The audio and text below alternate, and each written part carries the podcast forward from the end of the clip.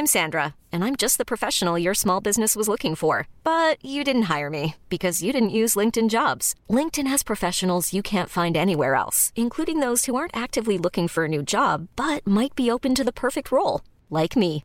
In a given month, over 70% of LinkedIn users don't visit other leading job sites. So if you're not looking on LinkedIn, you'll miss out on great candidates like Sandra. Start hiring professionals like a professional. Post your free job on linkedin.com/achieve today.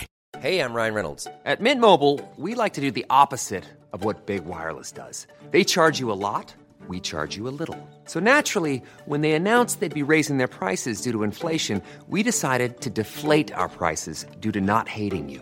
That's right. We're cutting the price of Mint Unlimited from $30 a month to just $15 a month. Give it a try at mintmobile.com slash switch. $45 upfront for three months plus taxes and fees. Promo rate for new customers for limited time. Unlimited more than 40 gigabytes per month. Slows. Full terms at mintmobile.com. Millions of people have lost weight with personalized plans from Noom, like Evan, who can't stand salads and still lost 50 pounds. Salads, generally, for most people, are the easy button, right?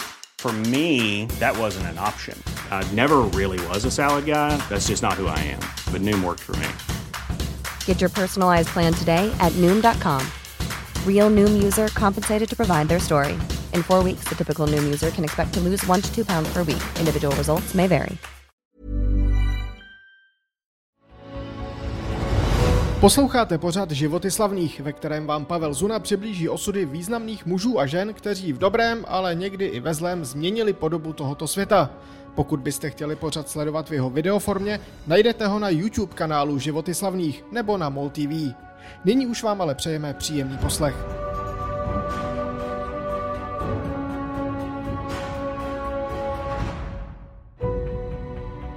Jedna 21. červen 1978. V londýnském divadle Prince Edwarda má premiéru dnes už legendární muzikál Evita.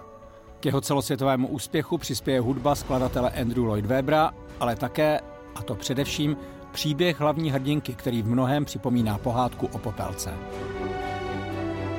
Eva Peronová, později známá právě jako Evita, což by se dalo přeložit jako Evička, se z chudého venkova dostala až do prezidentského paláce. Stala se druhou manželkou argentinského diktátora Juana Perona a modlou pro miliony obyčejných lidí. Jako první dáma země se věnovala charitě, nechala stavět školy, nemocnice a zřizovala ubytovny pro chudé a bojovala za volební právo žen. Avšak stejně jako byla jedně vymilovaná, druzí ji nenáviděli. Podle nich to byla intrikánka, pro níž byla v životě nejdůležitější moc a vlastní prospěch.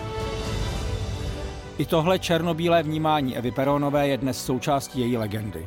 Ale ať už dáte zapravdu kterémukoliv názoru, jedno je jisté.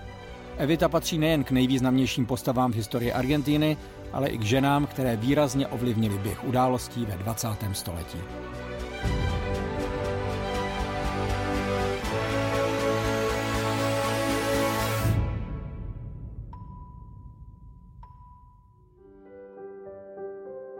Narodila se jako Maria Eva Ibargurenová 7. května 1919 v malém městečku Chunín jako jedno z pěti nemanželských dětí chudé švadleny a bohatého statkáře.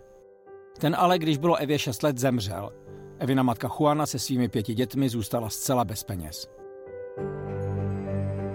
Když Eva povyrostla, věděla najisto jednu věc. Ona žít v bídě nechce. Lákala ji kariéra herečky, toužila po ruchu velkoměsta. První krok ke splnění svého snu udělala, když jí bylo 15. Právě tehdy v Chunínu koncertoval tehdy populární zpěvák Augustín Magaldi. Mladičká Eva tehdy poprvé využila svůj ženský půvab. Magaldi ho okouzlila natolik, že se ze své koncertní štace vrátil do hlavního města Buenos Aires i s ní. Dlouho spolu ale nevydrželi. Jakmile ji už Magaldi nedokázal nabídnout nic nového, našla si za něj náhradu. A tak to šlo stále dál. V její blízkosti se vystřídala řada mocných mužů, díky kterým se Eva stávala stále populárnější. Získávala role v divadle, rozhlase i ve filmu.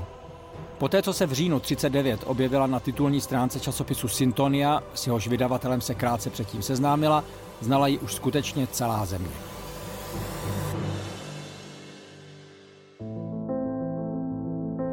Rozhodující zlom v jejím životě ale přišel až v lednu 44 na jedné charitativní akci, kterou sama pořádala.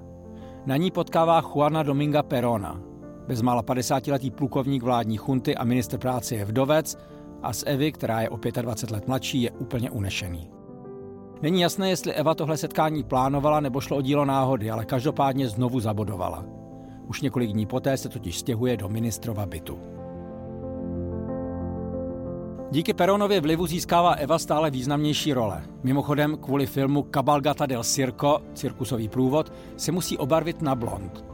Proměna se jí tak zalíbí, že u ní zůstane až do konce života. A také Peron je spokojený. I díky Evě jeho popularita mezi lidmi neustále roste. Až tak, že z jeho vlivu začne mít chunta strach. 12. října 45 ho proto generálové na příkaz prezidenta zatknou a internují na malém ostrově Martin Garcia nedaleko Buenos Aires. Tehdy Eva využije k osvobození svého muže svou obrovskou popularitu. Během jediného týdne zmobilizuje nejen vlivné přátele, ale především davy svých a peronových příznivců. Statisíce tzv. deskamisádos, tedy lidí bez košilí, prostých dělníků, zemědělců a rybářů, se 17. října 45 vydají demonstrovat před sídlo argentinského prezidenta. Tam před bouřícím davem vystoupí i Eva. Argentince si svým plameným projevem a odaností svému muži zcela podmaní. Que hubo al lado de Perón una mujer que se dedicó a llevarle al presidente las esperanzas del pueblo que luego Perón convertía en hermosa ciudad. Právě tehdy se zrodí Evita. Chuntě nezbývá nic jiného, než plukovníka propustit a brzy poté, 22. října 45, si Juan Perón bere svou snoubenku za ženu. O čtyři měsíce později pak díky popularitě získané v posledních měsících vyhraje prezidentské volby. Evita se stává první dámou Argentiny a miláčkem prostých lidí po celé zemi.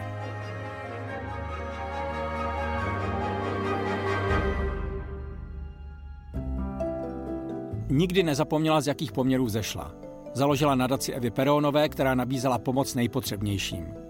Vytvořila systém zdravotní péče pro děti a chudé, pravidelně vypravovala vlak se zdravotnickým vybavením, který křižoval celou zemi, aby si mohli dojít pro ošetření i lidé z nejvzdálenějších oblastí. Její nadace poskytovala příspěvky na bydlení nebo stipendia. To ona měla zásadní podíl na tom, že ženy v Argentíně získaly volební právo. To byla ale jen jedna tvář Evity. Její kritici ji považovali za marnotratnou ženu, která se o chudé stará jen před očima veřejnosti. Upozorňovali na to, že ona sama vede opulentní život financovaný z veřejných peněz, že se přes příliš ráda ukazuje v drahých róbách a špercích. Také financování její nadace vzbuzovalo odpor. Jednotlivá ministerstva musela převádět na její účet přebytky ze svého hospodaření.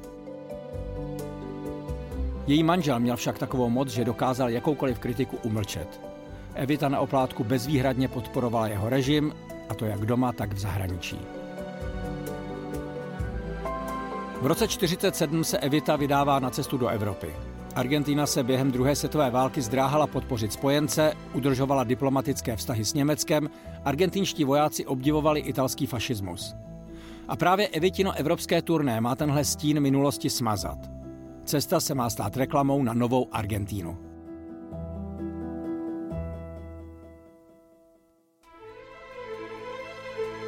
Zpočátku to vypadá na úspěch. Ve Versailles se Evita schází s Charles de Gaulem, ve Vatikánu ji přijímá papež Pius XII., ve Španělsku si podává ruku s Frankem. Poté, co ji v Itálii vypískají tamní komunisté, ale nastává zlom. Ve Švýcarsku někdo zaútočí na její auto a britský král ji rovnou odmítne přijmout. Navíc se znovu hlasitě ozývají kritici Peronových, kteří tvrdí, že hlavním cílem cesty bylo předat falešné argentinské pasy nacistům, kteří utíkali do Latinské Ameriky.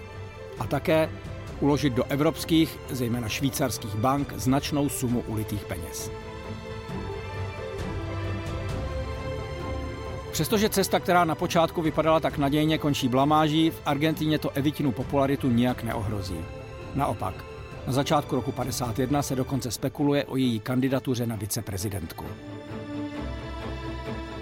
K té už ale nedojde. Eva Peronová totiž bojuje s rakovinou, kterou dlouhou dobu ignorovala. Přestože se nakonec podrobí složité operaci a léčí ti nejlepší lékaři, je jasné, že jí zbývají poslední měsíce života.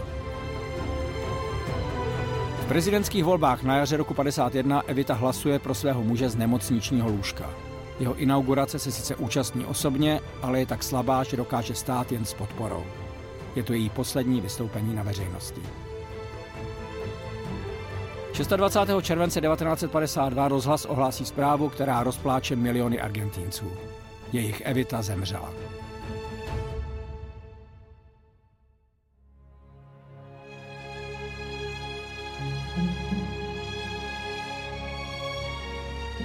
Pohřeb proběhne o pár dní později.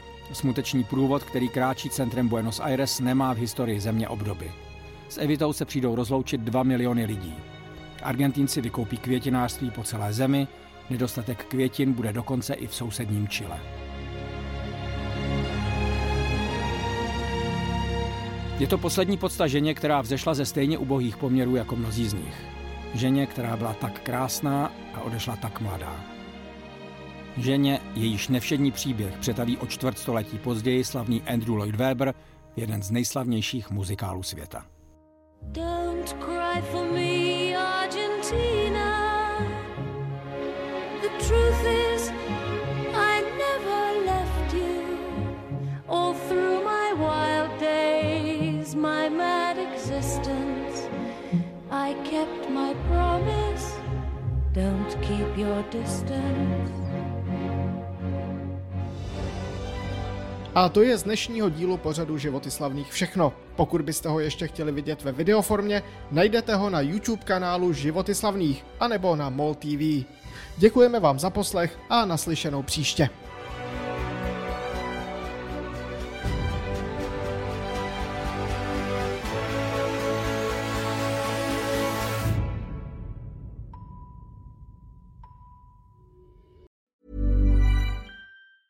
Acast anbefaler. Mit navn er Anders Morgenthaler. Over for mig sidder Roald Bergmann. Vi har lavet en ny podcast, der hedder Dopaminklubben. Og Dopaminklubben er en klub, hvor ADHD er fucking sjovt, og hvor det griner. Det behøver ikke at være super alvorligt. Vi er skide trætte af alle de der podcasts, der forklarer mig nederen der. Vi gør grin med vores ADHD. Mulig ADHD. Ja, vi udreder mig, fordi nogen siger, at jeg har det. Jeg ved det ikke rigtigt. Det finder vi ud af. Vi har i hvert fald lavet vedmål. Ind og lyt til Dopaminklubben. Hver uge udkommer vi. Der laver vi sjov og spas med at have den her vidunderlige dopaminmangel.